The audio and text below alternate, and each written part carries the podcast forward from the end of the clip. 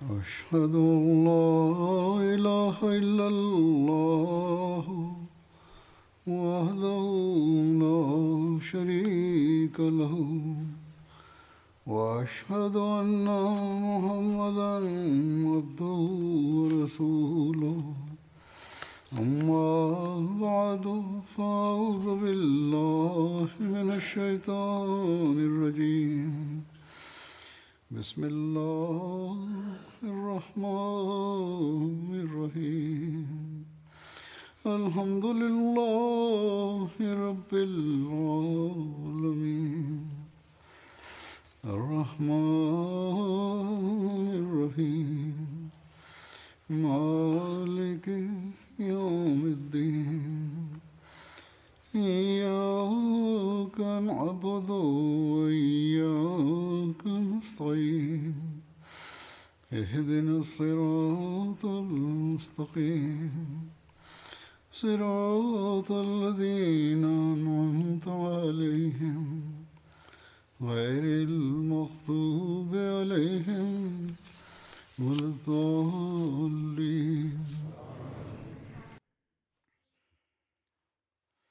كما يعرف كل أحمدي إن يوم العشرين من فبراير يحيى ذكراه في الجماعة انطلاقا من النبوءة عن المصلح الموعود. وبهذه المناسبة تقام الجلسات في فروع الجماعة. وهذا العام سيكون العشرون من فبراير بعد ثلاثة أيام. لكني رأيت من المناسب أن أتكلم عن هذا في خطبة اليوم. كانت النبوءة أنه سيولد لسيدنا المسيح الموعود عليه السلام ابن يتمتع بمحاسن كثيرة وسوف يحالفه التأييد الخاص والنصر من الله. فقد ذكر سيدنا المسيح الموعود عليه السلام هذه النبوءة بما يلي. فقال النبوءة الأولى بإلهام الله تعالى وإعلامه ان الله الرحيم والكريم رب العزه والجلال والقادر على كل شيء جل شانه وعز اسمه قد خاطبني بوحي منه قائلا اني اعطيك إيه رحمه بحسب ما سالتني فقد سمعت تضرعاتك وشرفت أدعيتك بالقبول بخالص رحمتي وباركت رحلتك هذه يعني سفري إلى هوشياربور ولوديانا. فآية قدرة ورحمة وقربة ستوهب لك. آية فضل وإحسان ستمنح لك. ومفاتيح فتح وظفر ستعطى لك. سلام عليك يا مظفر. هكذا يقول الله تعالى لكي ينجو من براثن الموت من يبتغي الحياة ويبعث من القبور أهلها وليتجلى شرف دين الإسلام وعظمة كلام الله للناس وليأتي الحق بكل بركاته. ويزهق الباطل بجميع نحوساته. وليعلم الناس أني أنا القادر أفعل ما أشاء وليوقنوا أني معك. وليرى آية بينة من لا يؤمن بالله تعالى وينظر إلى الله ودينه وكتابه ورسوله الطاهر محمد المصطفى صلى الله عليه وسلم. نظرة إنكار وتكذيب.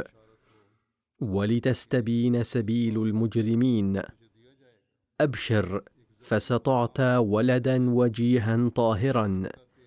ستوهب غلاما زكيا من صلبك وذريتك ونسلك.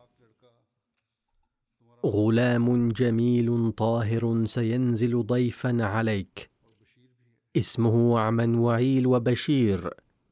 لقد أوتي روحا مقدسة وهو مطهر من الرجس.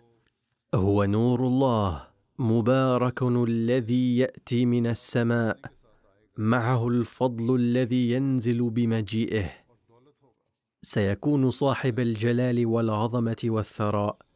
سيأتي إلى الدنيا ويشفي الكثير من أمراضهم بنفسه المسيحي وببركة روح الحق. إنه كلمة الله لأن رحمة الله وغيرته قد أرسلته بكلمة التمجيد. سيكون ذهينا وفهيما بشكل خارق وحليم القلب. سوف يملأ بالعلوم الظاهرة والباطنة. إنه سيجعل الثلاثة أربعة. إنه يوم الاثنين مبارك يوم الاثنين. كتب سيدنا المسيح الموعود عليه السلام عن جعل الثلاثة أربعة أنه لم يتضح معناه.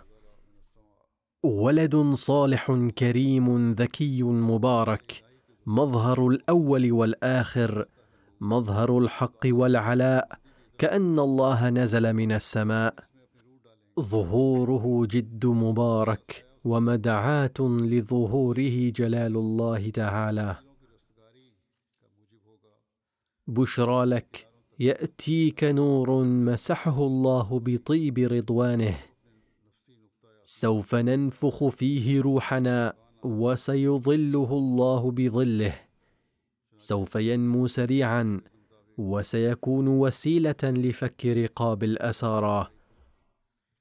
وسيذيع صيته إلى أرجاء الأرض وسيتبارك منه أقوام ثم يرفع إلى نقطته النفسية السماء وكان امرا مقضيا.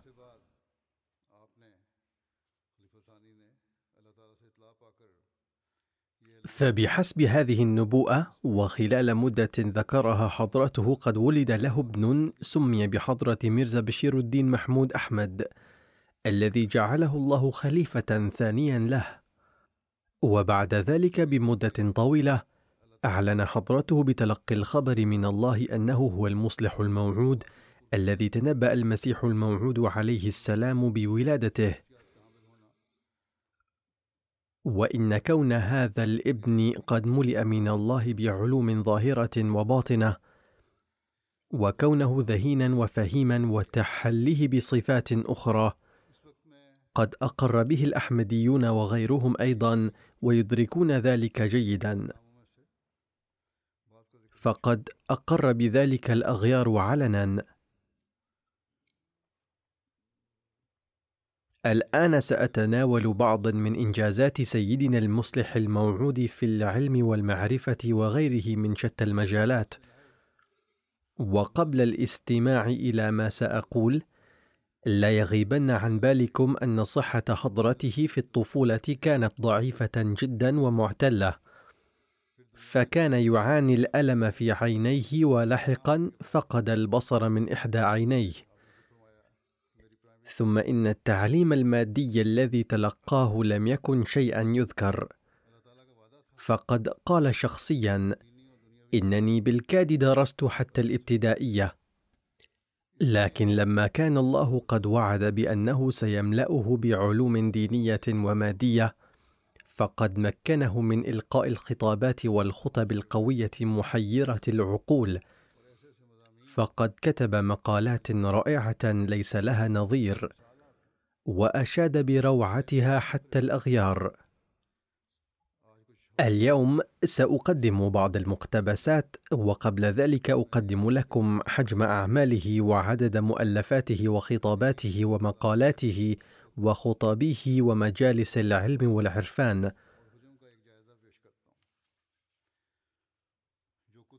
فمجموعة أنوار العلوم التي تضم الكتب والخطابات والمحاضرات والمقالات والرسالات له يبلغ عدد مجلداتها ثمانية وثلاثين مجلدا قد تجهزت.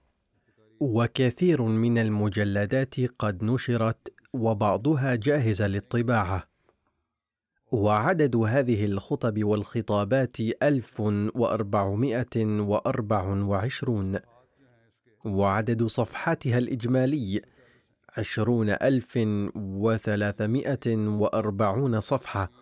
وعدد صفحات التفسير الكبير والتفسير الصغير ومواد التفسير الأخرى يبلغ ثمانية وعشرين ألف وسبعمائة وخمسا وثلاثين صفحة. وعدد الخطب التي ألقاها يوم الجمعة ثمانية عشرة ألف وثمانية خطبة وهي في ثمانية عشر ألف وسبعمائة وخمسة صفحة وألقى واحدة وخمسين خطبة بمناسبة عيد الفطر وصفحاتها خمسمائة وثلاثة. وألقى اثنتين وأربعين خطبة بمناسبة عيد الأضحى وصفحاتها أربعمائة وخمسة وألقى مئة وخمسين خطبة بمناسبة إعلان النكاح وعدد صفحاتها ستمائة وأربع وثمانون. وعدد الخطابات التي ألقاها بمناسبة الشورى قد نشر المجلد الأول والثالث منها وصفحاتها ألفان ومائة وواحد وثلاثون. وإذا جمعنا كل هذه الصفحات فيكون المجموع سبعمائة وخمسين ألف صفحة. وخلية البحث في الجماعة تصفحت عداد جريدتي الحكم والفضل من عام 1913 إلى 1970 فيقولون إنهم وجدوا مادة جديدة لم ينشر بعد في أنوار العلوم أو أي كتاب فقد وجدوا خمسة وخمسين مقالا وسبعة وعشرين خطابا ومئة وثلاثة وأربعين مجلسا للعلم والحرفان ومئتين واثنين وعشرين عنوان للملفوظات حضرته. ومئة وواحد وثلاثين مكتوبا فهي ذخيرة علمية كبيرة. الآن أقدم لكم أولا من إنجازاته العلمية بعض التفاصيل لترجمته وتفسيره للقرآن الكريم وآراء الأغيار وتعليقاتهم بحقها. إن التفسير الكبير يغطي تفسير تسع وخمسين سورة وهي في عشرة مجلدات وعدد صفحاته خمسة آلاف وتسعمائة وسبعة صفحة. وإضافة إلى ذلك قد تم العثور على كثير من الملاحظات التفسيرية في آلاف الصفحات ومن المأمول أنها أيضا ستنشر يوما. من إنجازاته الكبرى تقديم ترجمة أردية سلسة للقرآن الكريم المنشورة في صورة التفسير الصغير. كانت عند حضرته في أواخر أعوام حياته رغبة عارمة في أن ينشر في حياته الترجمة الأردية السلسة مع ملاحظات جامعة وموجزة لكامل القرآن الكريم.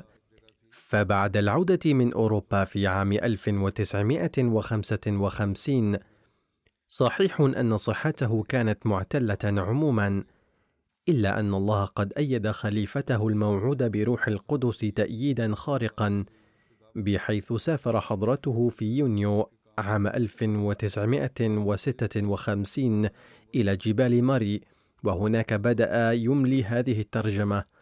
وتمكن من إنهاء ترجمة كاملة عند العصر في الخامس والعشرين من أغسطس عام 1956 فقد أنجز هذا العمل في موضع النخلة وهو قرية صغيرة عمرها حضرته في مصيف كالكار. ثم راجعها مرتين ومرورا من شتى مراحل التبييض والطباعة صدر التفسير الصغير في الخامس عشر من نوفمبر عام 1957 فقد قال سيدنا المصلح الموعود أرى أن جميع الترجمات التي صدرت إلى اليوم للقرآن الكريم لم يراعى في أي منها التوافق والانسجام بين التعبير العربي والتعبير الأردي. مثلما روعي في هذا التفسير الصغير فحين نقرأ هذه الترجمة عموما ونقرأ الملاحظات خصوصا يتبين لنا أن حضرته راعى ذلك. فقد وفقه الله بمحض فضله لإحراز هذا الإنجاز العظيم خلال مدة قصيرة. فقال حضرته أن الله قد وفق هذا الإنسان الضعيف والمسن لإحراز إنجاز عظيم لم يقدر عليه غيره من الأقوياء جدا. فقد خلا خلال ثلاثة عشر قرنا أبطال أقوياء. لم يقدر أحدهم على هذا الإنجاز الذي وفقني له. وفي الحقيقة هذا فعل الله يمكن من إنجازه من يشاء. وقال في موضع آخر لقد تمت ترجمة كاملة للقرآن الكريم بفضل الله ورحمته أي قد تجهز التفسير الصغير من الحمد لله إلى الناس وتبين من مقارنته بالتفسير الكبير أن التفسير الصغير قد تضمن بإيجاز مواضيع لم ترد في التفسير الكبير. ثم صدر إنجاز مهم وهو تفسير القرآن الكريم باللغة الإنجليزية واسمه التفسير في خمسة مجلدات. وفي مستهل هذا التفسير كتب سيدنا المصلح الموعود بقلمه مقدمة زاخرة بالمعارف ألقى فيها الضوء بأسلوب نادر وخلاب على ضرورة القرآن الكريم مع وجود الصحف السماوية الأخرى والحياة الطيبة للنبي صلى الله عليه وسلم وجمع القرآن وتعليمه. في نهاية هذه المقدمة كتب حضرته بعنوان الشكر والتقدير حيث يقول: في نهاية هذه المقدمة أود أن أقر بخدمات منقطعة النظير للمولوي شير علي المحترم التي قدمها رغم اعتلال صحته لترجمة القرآن الكريم باللغة الإنجليزية وكذلك السيد ملك غلام فريد ومعالي شودري أبي الهاشم خان المرحوم وميرزا بشير أحمد المحترم يستحقون الشكر. فقد كتبوا الملاحظات التفسيرية على ترجمة تلخيصا من شتى خطبي وكتبي ودروسي. وقال أيضا لكون تلميذ سيدنا الخليفة الأول وردت في تفسير حتما مواضيع عدة تعلمتها من حضرته لذا فإن هذا التفسير يضم تفسير سيدنا المسيح الموعود عليه السلام وتفسير الخليفة الأول وتفسيري أنا أيضا فلما كان الله قد مسح المسيح الموعود بروحه ومكنه من العلوم التي هي ضرورية لهذا العصر لذا فإنني لأرجو أن هذا التفسير سيشفي الكثيرين من المرضى وينال به البصر الكثيرون من العميان ويسمع ببركته الصم ويتكلم البكم ويمشي العرج والمحاقون وأن ملائكة الله سيباركون في مواضيعه وأنه سيحقق الهدف الذي من أجله ينشر اللهم آمين فالذين قرأوه إلى اليوم من الأغيار وحتى المسيحيين أثنوا عليه كثيرا. العلامة نياز فتحبوري وكان من مشاهير الكتاب والباحثين والأدباء غير الأحمديين ومحرر جريدة نكار الشهرية لما قرأ التفسير الكبير الذي قام به سيدنا المصلح الموعود بعث إلى حضرته رسالة قال فيها أطالع في هذه الأيام المجلد الثالث من التفسير الكبير بنظرة فاحصة. لا شك أنك قد قدمت فيه رؤية فريدة تماما لدراسة القرآن الكريم وإنه لأول تفسير من نوعه حيث جمع فيه بين المنقول والمعقول بشكل رائع. إن كل كلمة منه لدليل ساطع على تبحر علمك وشمول نظرك وعمق فكرك وثاقب فراستك وحسن استدلالك. ويؤسفني جدا أني ظللت جاهلا بهذا التفسير العظيم إلى هذا الأوان. علما أن كاتب هذا الكلام هو من المثقفين والعلماء الكبار. ويتابع ويقول في أثناء مطالعة تفسير سورة هود أمس اندهشت بالاطلاع على أفكارك الرائعة حول قصة لوط عليه السلام فلم أملك نفسي حتى كتبت هذه الرسالة. ليس بوسعي أداء حق الإشادة بأسلوبك الفريد في تفسير قوله تعالى هؤلاء بناتي والذي هو مختلف تماما عن باقي المفسرين.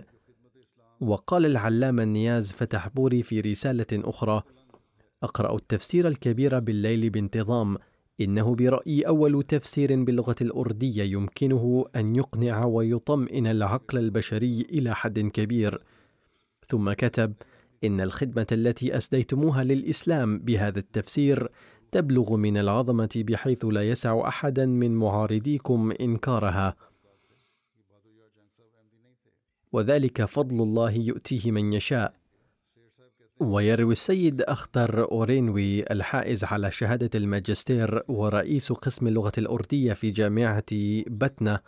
حادثا حدث معه ويقول أعطيت البروفيسور عبد المنان بيدل رئيس قسم اللغة الفارسية سابقا وعميد كلية شبينة في بتنا حاليا. بعض المجلدات للتفسير الكبير للخليفة الثاني واحدا تلو آخر فتأثر بقراءة هذا التفسير لدرجة أنه أعطى بعض مجلدات هذا التفسير مشايخ المدرسة العربية شمس الهدى في بتنة من أجل القراءة. وذات يوم دعا عدة مشايخ وسألهم عن رأيهم في هذا التفسير. فقال أحد المشايخ لا يوجد تفسير مثله في التفاسير الفارسية فسأل البروفيسور عبد المنان وهل يوجد له مثيل في التفاسير العربية؟ فسكت المشايخ وبعد قليل قال أحدهم لا توجد في مدينة بتنا كل التفاسير العربية وما لم نقرأ جميع التفاسير المصرية والشامية لا نستطيع أن نبني رأيا صائبا. فبدأ البروفيسور يذكر التفاسير العربية القديمة وقال: لا يوجد أي تفسير في أي لغة أخرى يضاهي تفسير ميرزا محمود. يمكنكم أن تجلبوا التفاسير الحديثة من مصر والشام وتناقشوني بعد بضعة أشهر.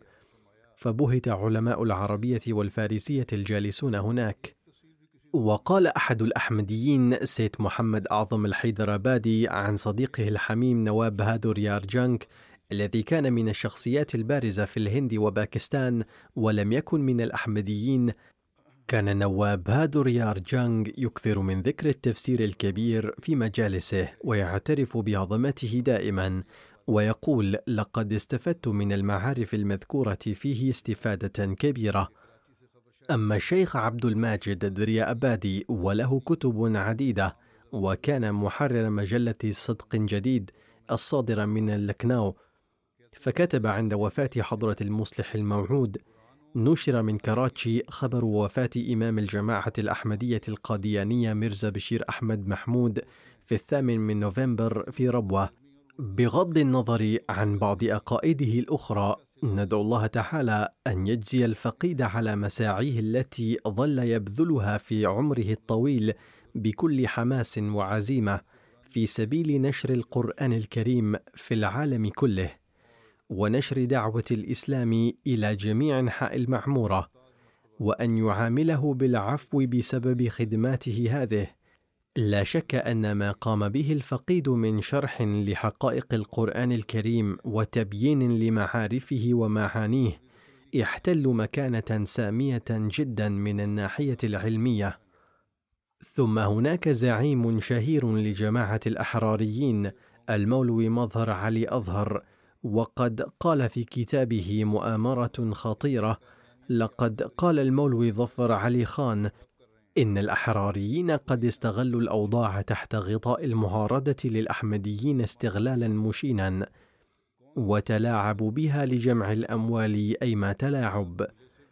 لقد أكلوا تحت غطاء معارضة القاديانية أموال المسلمين الفقراء التي كسبوها بعرق جبينهم. هل سأل أحد هؤلاء الأحراريين ماذا فعلتم من أجل منفعة المسلمين؟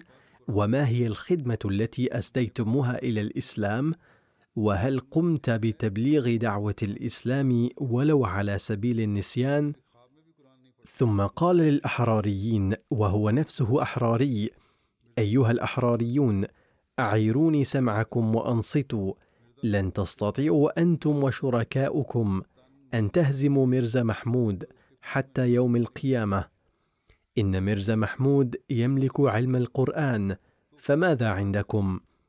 هل فيكم أحد يقدر على أن يقرأ ألفاظ القرآن الكريم قراءة عادية؟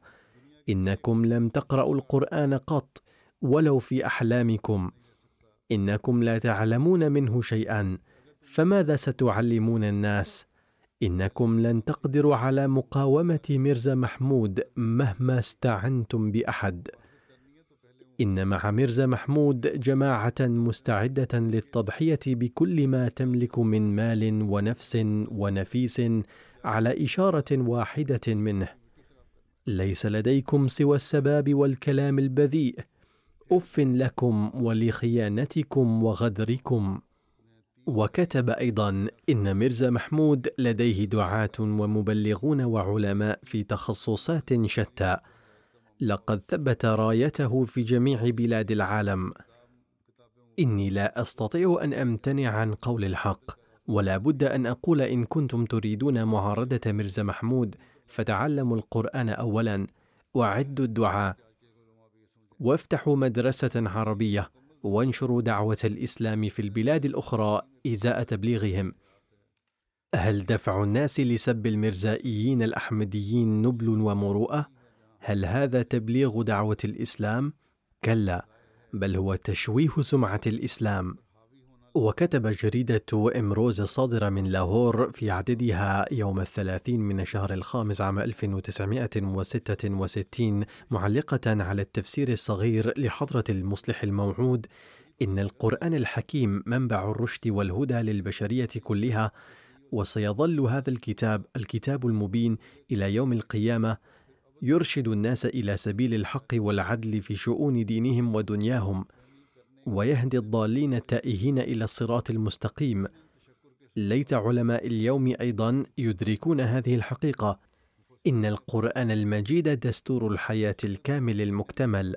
وليس هناك شعبة من شعب الحياة أو مرحلة من مراحلها إلا ونستطيع أن نستمد فيها بالقرآن الكريم ولكن البديهي أن هذا يحتم علينا معرفة معاني القرآن الكريم إذ ما لم يستوعب الإنسان مفاهيم أحكام الله المذكورة في القرآن أو في نظام محكم، فكيف ينال منه الرشد والهدى؟ لذا فإن فهم القرآن الكريم ضروري وعندها يعرف المرء ماذا يقول القرآن، ونظرا لهذه الحاجة فقد بدأ منذ بدء تفسير القرآن وشرح مطالبه منذ نزوله، وهذه العملية مستمرة حتى اليوم وستظل إلى يوم القيامة. والذين ساهموا في عملية تفهيم القرآن الكريم لجديرون بالشكر والجهود التي بذلها المفسرون في عصورهم لنشر ما جاء به القرآن من بصيرة وهدى ستلقى الاستحسان دائما حيث بدأت بها وعلى أسس محكمة ثابتة حركة لتفسير القرآن الكريم ومعرفة مطالبه ومعانيه ونشرها وستظل مستمرة والحمد لله. ثم تقول هذه الجريدة: أمامي الآن التفسير الصغير وهو حصيلة أفكار إمام الجماعة الأحمدية الحاج ميرزا بشير الدين محمود المرحوم، وهو يتضمن نص القرآن الكريم وترجمته بالأردية، بالإضافة إلى حواش وملاحظات مفصلة لشرح كثير من الآيات. وإن لغة الترجمة والحواشي بسيطة وسهلة الفهم جدا وكتبت جريدة قنديل الأسبوعية في عددها الصادر في التاسع عشر من الشهر السادس عام 1966 إن الذوق العالي الذي تبديه أنجمن حماية الإسلام بلاهور وشركة التاج المحدودة في طباعة المصحف الشريف لجدير بالإشادة والثناء. ثم كتبت عن التفسير الصغير إن طباعة التفسير الصغير لا إضافة جديدة في هذه المساعي المنعشة للروح. إن هذه الترجمة والتفسير هو من جهود إمام الجماعة الأحمدية ميرزا بشير الدين محمود أحمد، ولغة الترجمة والهوامش سهلة الفهم لكي يستفيد منها الجميع مهما كانت درجة علمه وثقافته. لقد تمت هذه الترجمة والتفسير مع مراعاة ما ورد في جميع تفاسير المفسرين القدامى. ونشر القرآن الكريم في هذه الطبعة الجميلة لخدمة عظيمة للإسلام. ولكن المشايخ في باكستان يقولون اليوم إن هذا التفسير فيه تحريف ولذلك فرض الحظر عليه علما أن التفسير الصغير محظور في باكستان ولا يحق لأحد أن يحتفظ به في بيته برغم من أن العادلين القدامى منهم قد قالوا ليس في هذا التفسير أي شيء من التحريف بل هو جدير بالثناء ويمكن للمرء أن يتعلم منه الكثير. ندعو الله تعالى أن يوفق مشايخ هذا العصر أيضا أن ينظروا بالعدل والقسط. لقد تركت محاسن التفسير الإنجليزي للقرآن الكريم الدينية والأدبية تأثيرا كبيرا في كبار أهل العلم في أوروبا وأمريكا وكتبوا تقاريض جميلة. فمثلا قال عالم معروف اي جي اربري إن هذه الترجمة الجديدة للقرآن الكريم والتفسير هو عمل عظيم. المجلد الحالي هو بمنزلة المحطة الأولى يتحدث عن مجلد وصله قبل خمسة عشر عاما تقريبا. بدأ العلماء الباحثون الأحمديون في قاديان هذا العمل الجبار وظل جاريا تحت قيادة حضرة ميرزا بشير الدين محمود أحمد المشجعة. كان العمل عظيما بمعنى أن يطبع القرآن الكريم بحيث يكون النص مع الترجمة الإنجليزية الصحيحة تماما وإلى جانب الترجمة تفسر كل آية. يضيف المعلق قائلا في البداية هناك مقدمة طويلة كتبها حضرة ميرزا بشير الدين بنفسه. ثم أورد الراوي ما ورد في المقدمة بإيجاز. ولو قدمنا هذا العمل كذكرى عظيمة لذوق البحث العلمي للإسلام لما بالغنا. لقد تمت الاستفادة من كتب التفسير واللغة والتاريخ وغيرها الموثوق بها في كل مرحلة من إعداد هذه الترجمة. إن قائمة تلك الكتب طويلة جدا. وتترك تأثيرا كبيرا في القراء.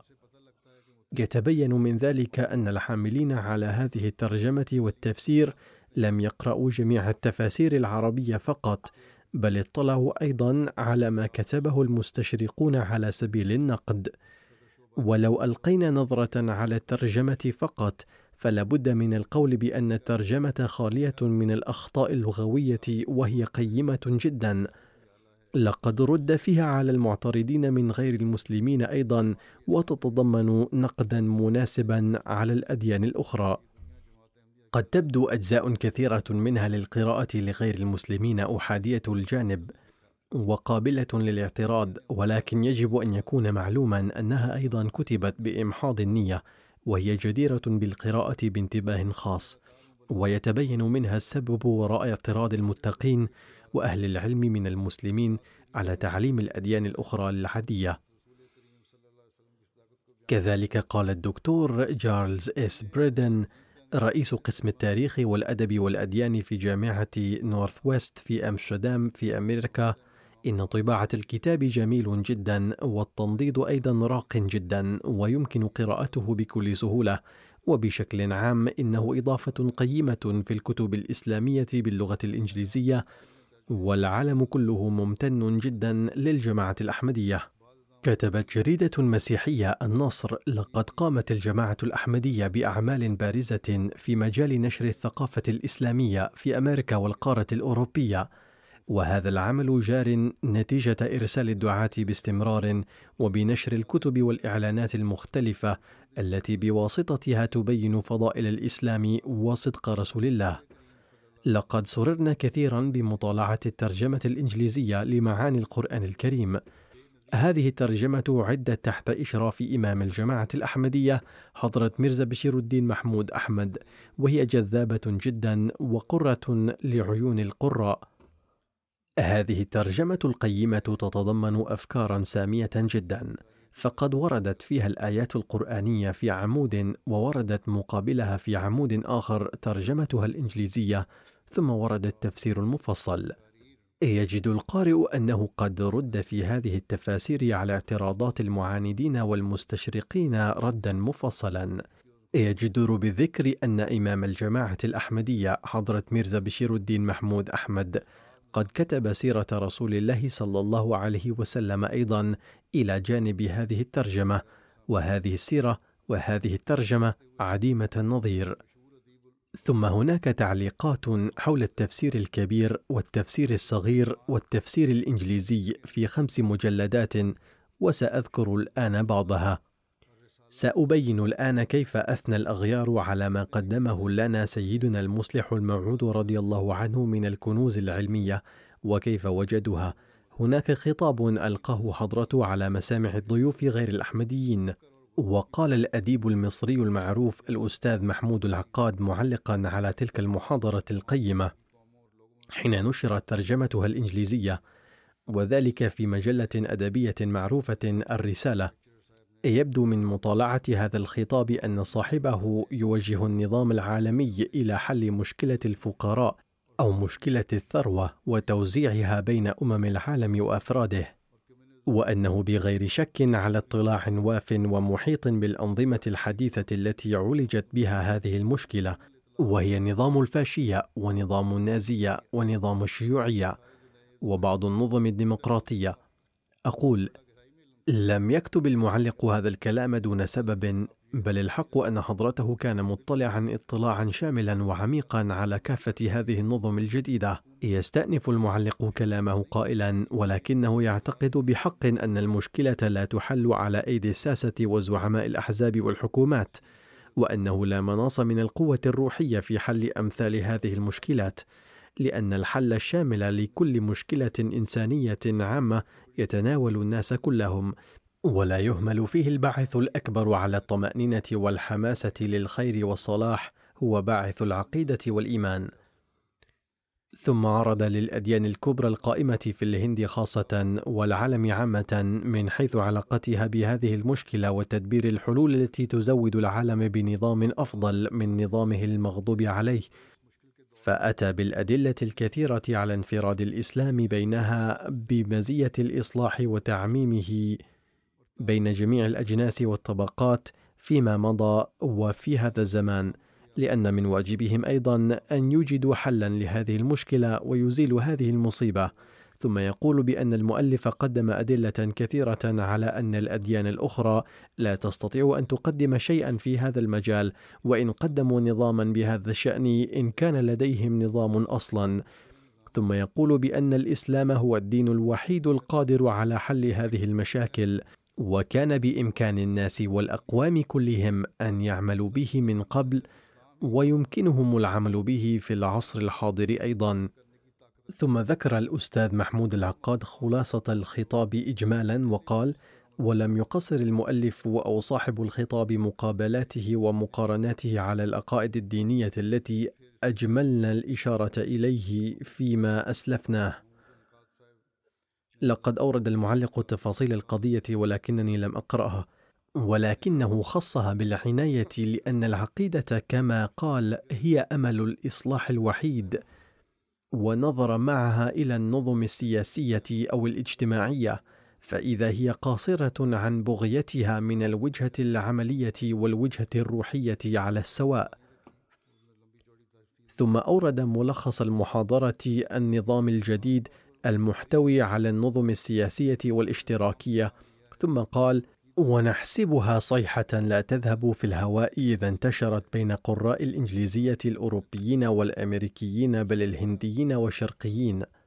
ثم هناك محاضرة بعنوان بداية الخلافات في الإسلام ألقاها حضرته رضي الله عنه في جلسة المجتمع التاريخي الحديث بالكلية الإسلامية في لاهور وكانت محاضرة علمية تدل على إحاطة المحاضر الشاملة بتاريخ الإسلام بحيث إن المؤرخين الكبار أيضا أخذوا يعتبرون أنفسهم طلابا في المدارس أمامه.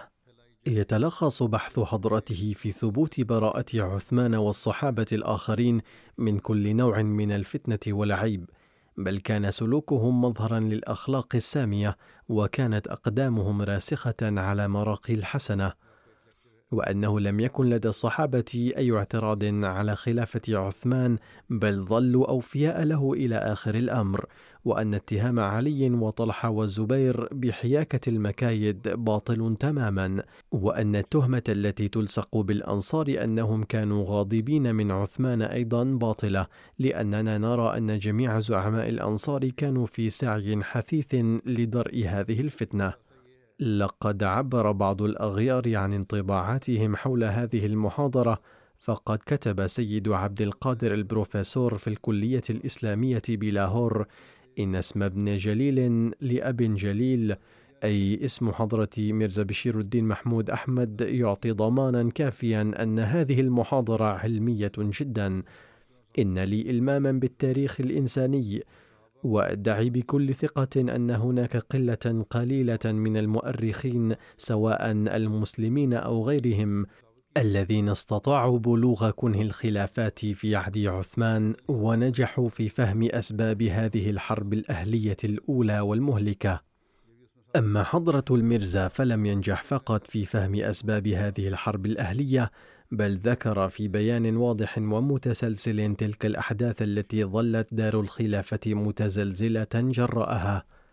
أرى أنه لم يطلع الراغبون في قراءة التاريخ الإسلامي قبل هذا على مثل هذا المقال المدعم بالأدلة بل الحق أنه كلما اطلعنا على كتب التاريخ الإسلامي الحقيقي لعهد عثمان شعرنا أن هذا المقال عظيم يحتوي على دروس وعبر كثيرة.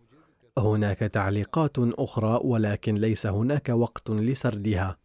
ثم هناك خطاب آخر لحضرة المصلح الموعود بعنوان النظام الاقتصادي في الإسلام.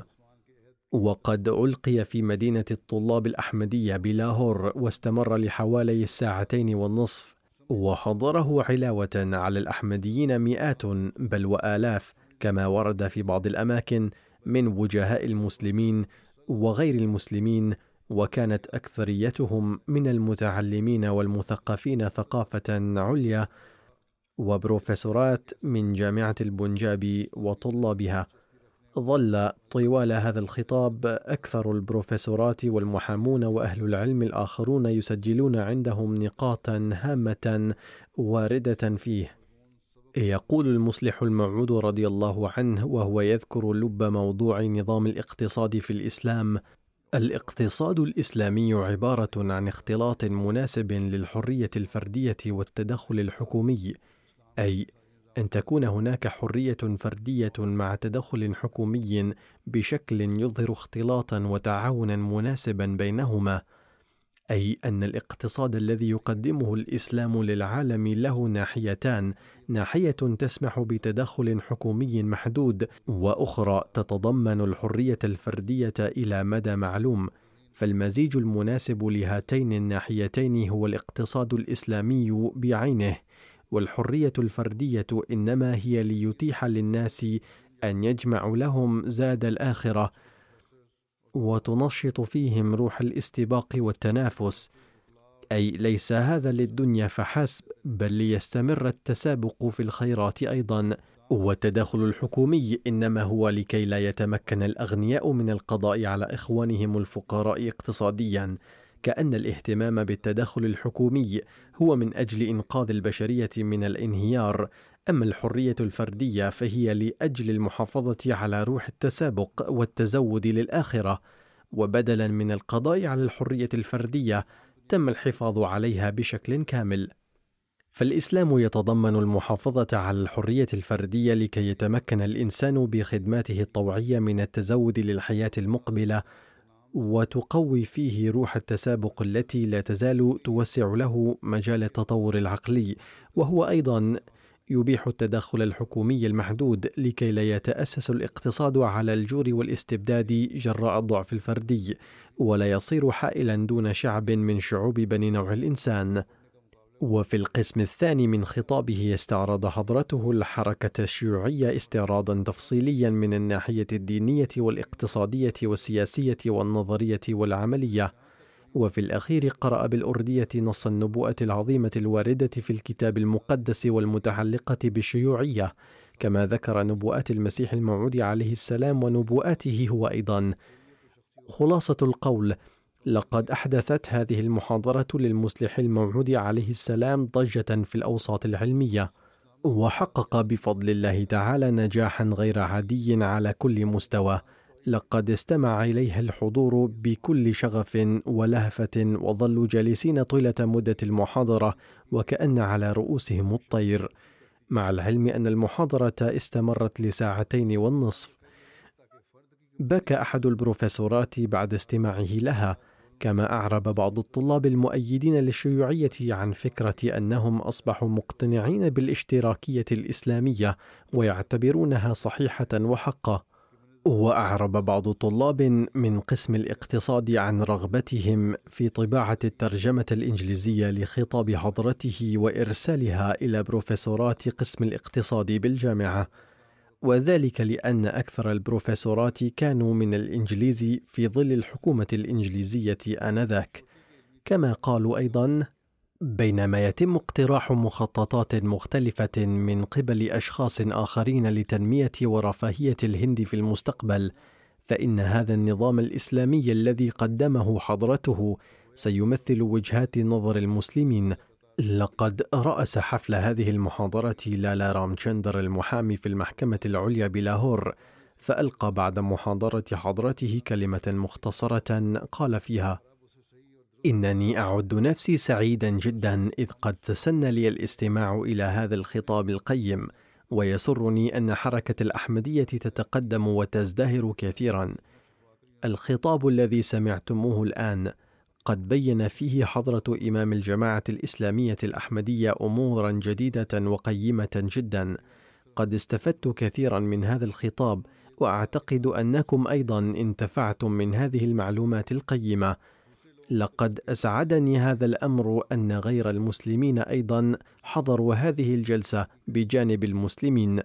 ثم يقول كنت أظن أن الإسلام في قوانينه يهتم بالمسلمين فقط ولا يراعي غير المسلمين ولكن اليوم علمت من خطاب إمام الجماعة الأحمدية أن الإسلام يعلم المساواة بين جميع البشر وإنني فرح جدا بسماع ذلك.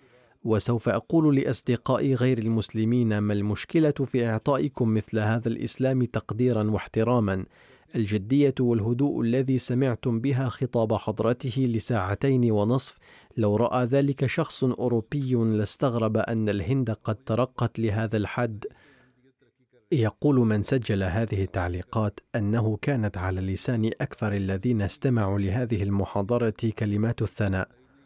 بل واعترفت طائفة كبيرة منهم أننا وإن كنا نختلف مع ميرزا بشير الدين محمود أحمد من الناحية العقدية إذ لا نؤمن بما يعتقده إنهم يسلمون هذا الأمر مع اختلافهم في العقيدة مع حضرته ولكن لا يسعنا إنكار الحقيقة أن حضرته أفضل علماء الهند في هذا العصر. وهذه كانت الحقيقة. إذ لم يتم الكشف عن الحقائق والمعارف القرآنية المتعلقة بعلم الاقتصاد وتقديم الرد على الفلسفة الاقتصادية الأوروبية بشكل يجبر منكر الإسلام أيضا على الاعتراف بأفضلية نظام الاقتصاد الذي يقدمه الإسلام ويجبر أنصار الاشتراكية على التسليم بوجود العيوب فيها.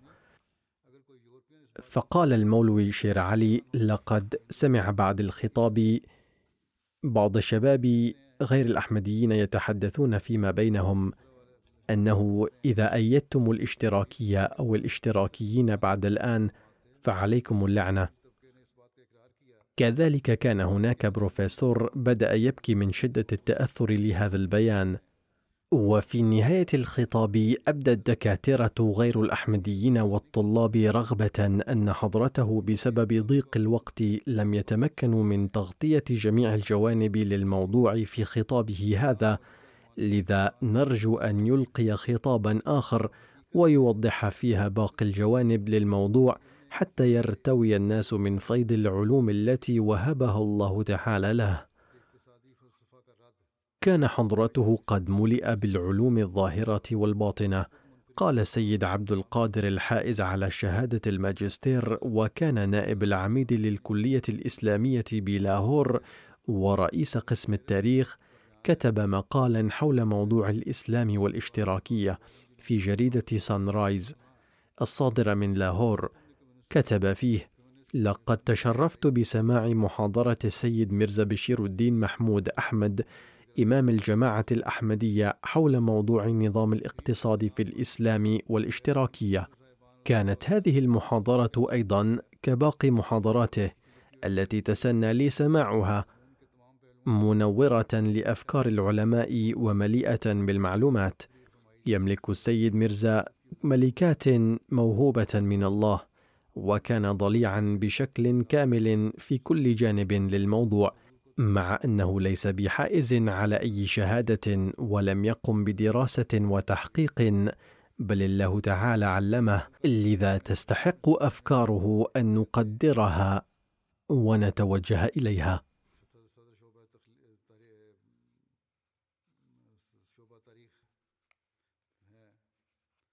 ثم ترجم هذا الخطاب إلى مختلف اللغات.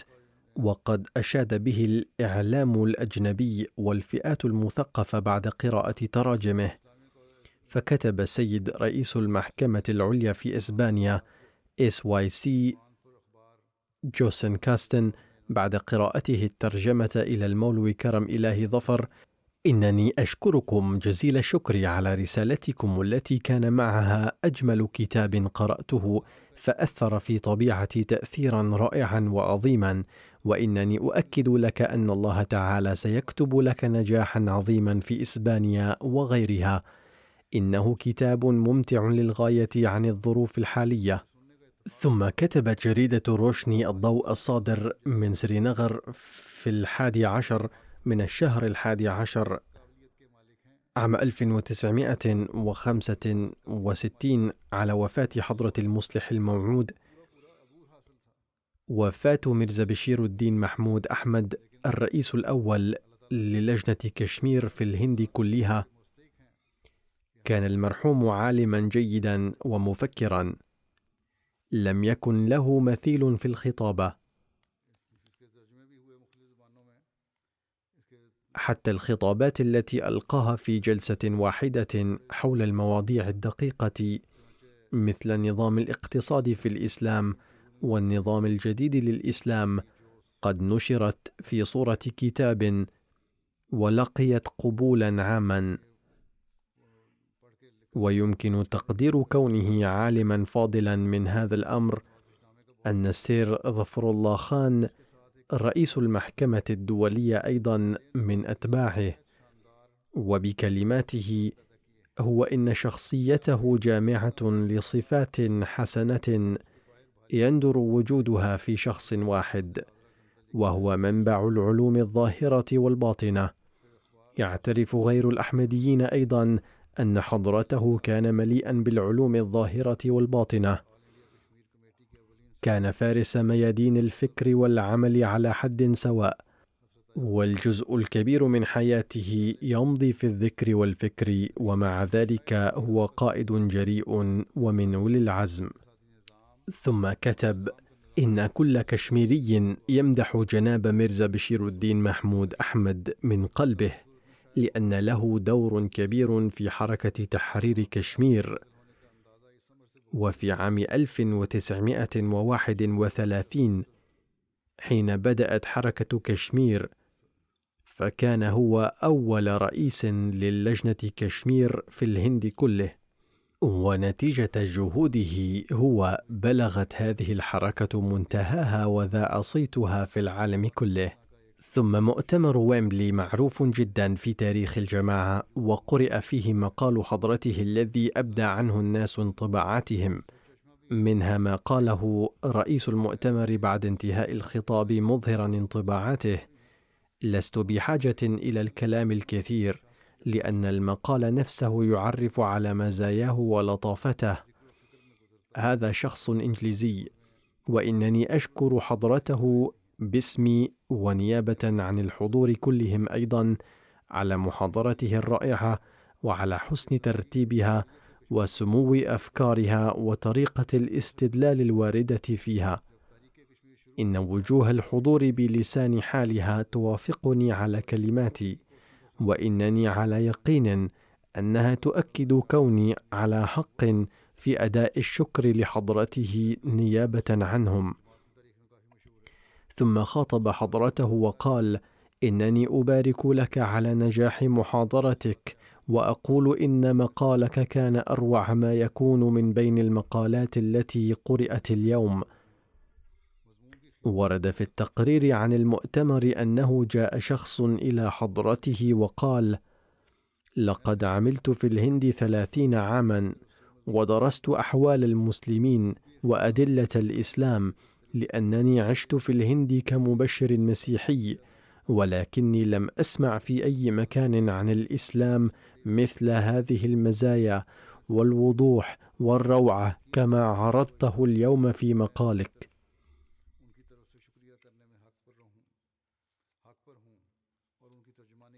لقد أثر هذا المقال في تاثيرا عميقا من ناحية الأفكار وترتيبها ومن ناحية الأدلة الواردة فيه.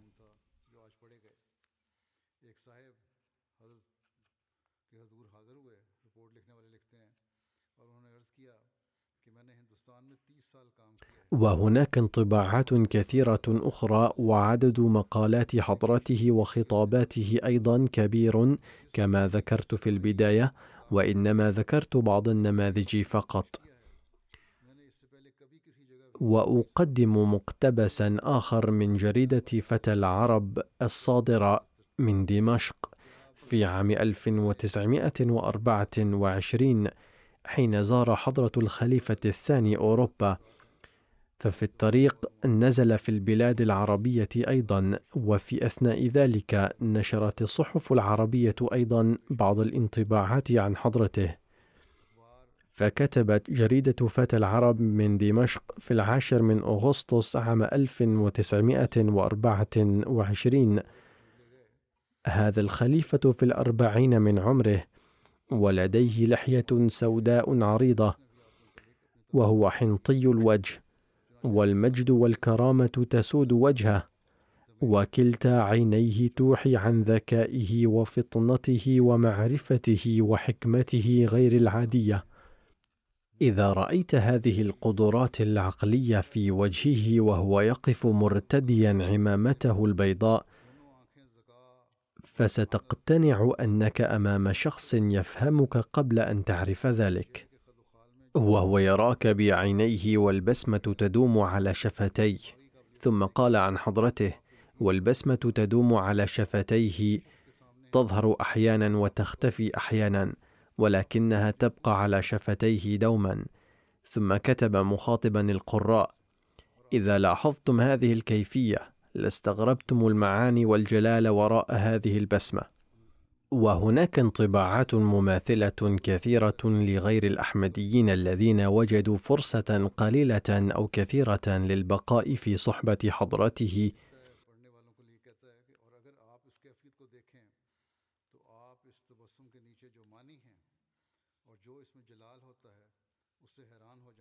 كانت المادة كثيرة التي كنت أمرت بجمعها ولكنني قدمت جزءا منها بسبب ضيق الوقت وذلك أيضا بإيجاز شديد تاركا منه الكثير. والأمور التي بينها المسيح الموعود عليه السلام في النبوءة والأحرى أن نقول التي أنبأ بها الله تعالى قد تحققت في وجود حضرة ميرزا بشير الدين محمود أحمد والعلم والمعرفة اللذان وهبهم الله تعالى له لم يكن أي من كبار العلماء يستطيع مبارزته فيهما. والأدبيات التي تركها هي خزينة الجماعة. ولقد نشرت معظم خطبه وخطاباته ومقالاته وبقي قليل منها. علينا أن نقرأها والآن تترجم بسرعة وسوف تتهيأ عما قريب إن شاء الله. وتمت ترجمتها باللغة الإنجليزية إلى حد كبير.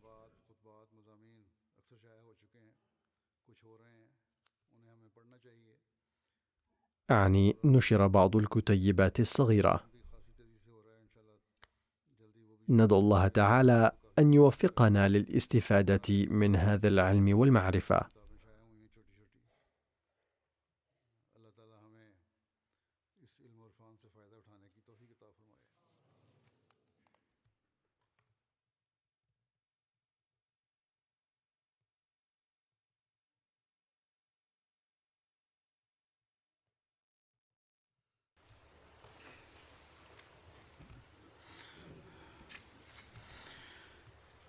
الحمد لله الحمد لله نحمده ونستعينه ونستغفره ونؤمن به ونتوكل عليه ونعوذ بالله من شرور أنفسنا ومن سيئات أعمالنا. من يهده الله فلا مضل له ومن يضلله فلا هادي له. ونشهد أن لا إله إلا الله. ونشهد أن محمدا عبده ورسوله. عباد الله رحمكم الله. إن الله يأمر بالعدل والإحسان. وإيتاء ذي القربى وينهى عن الفحشاء والمنكر والبغي يعظكم لعلكم تذكرون. اذكروا الله يذكركم ودوه يستجب لكم ولذكر الله أكبر.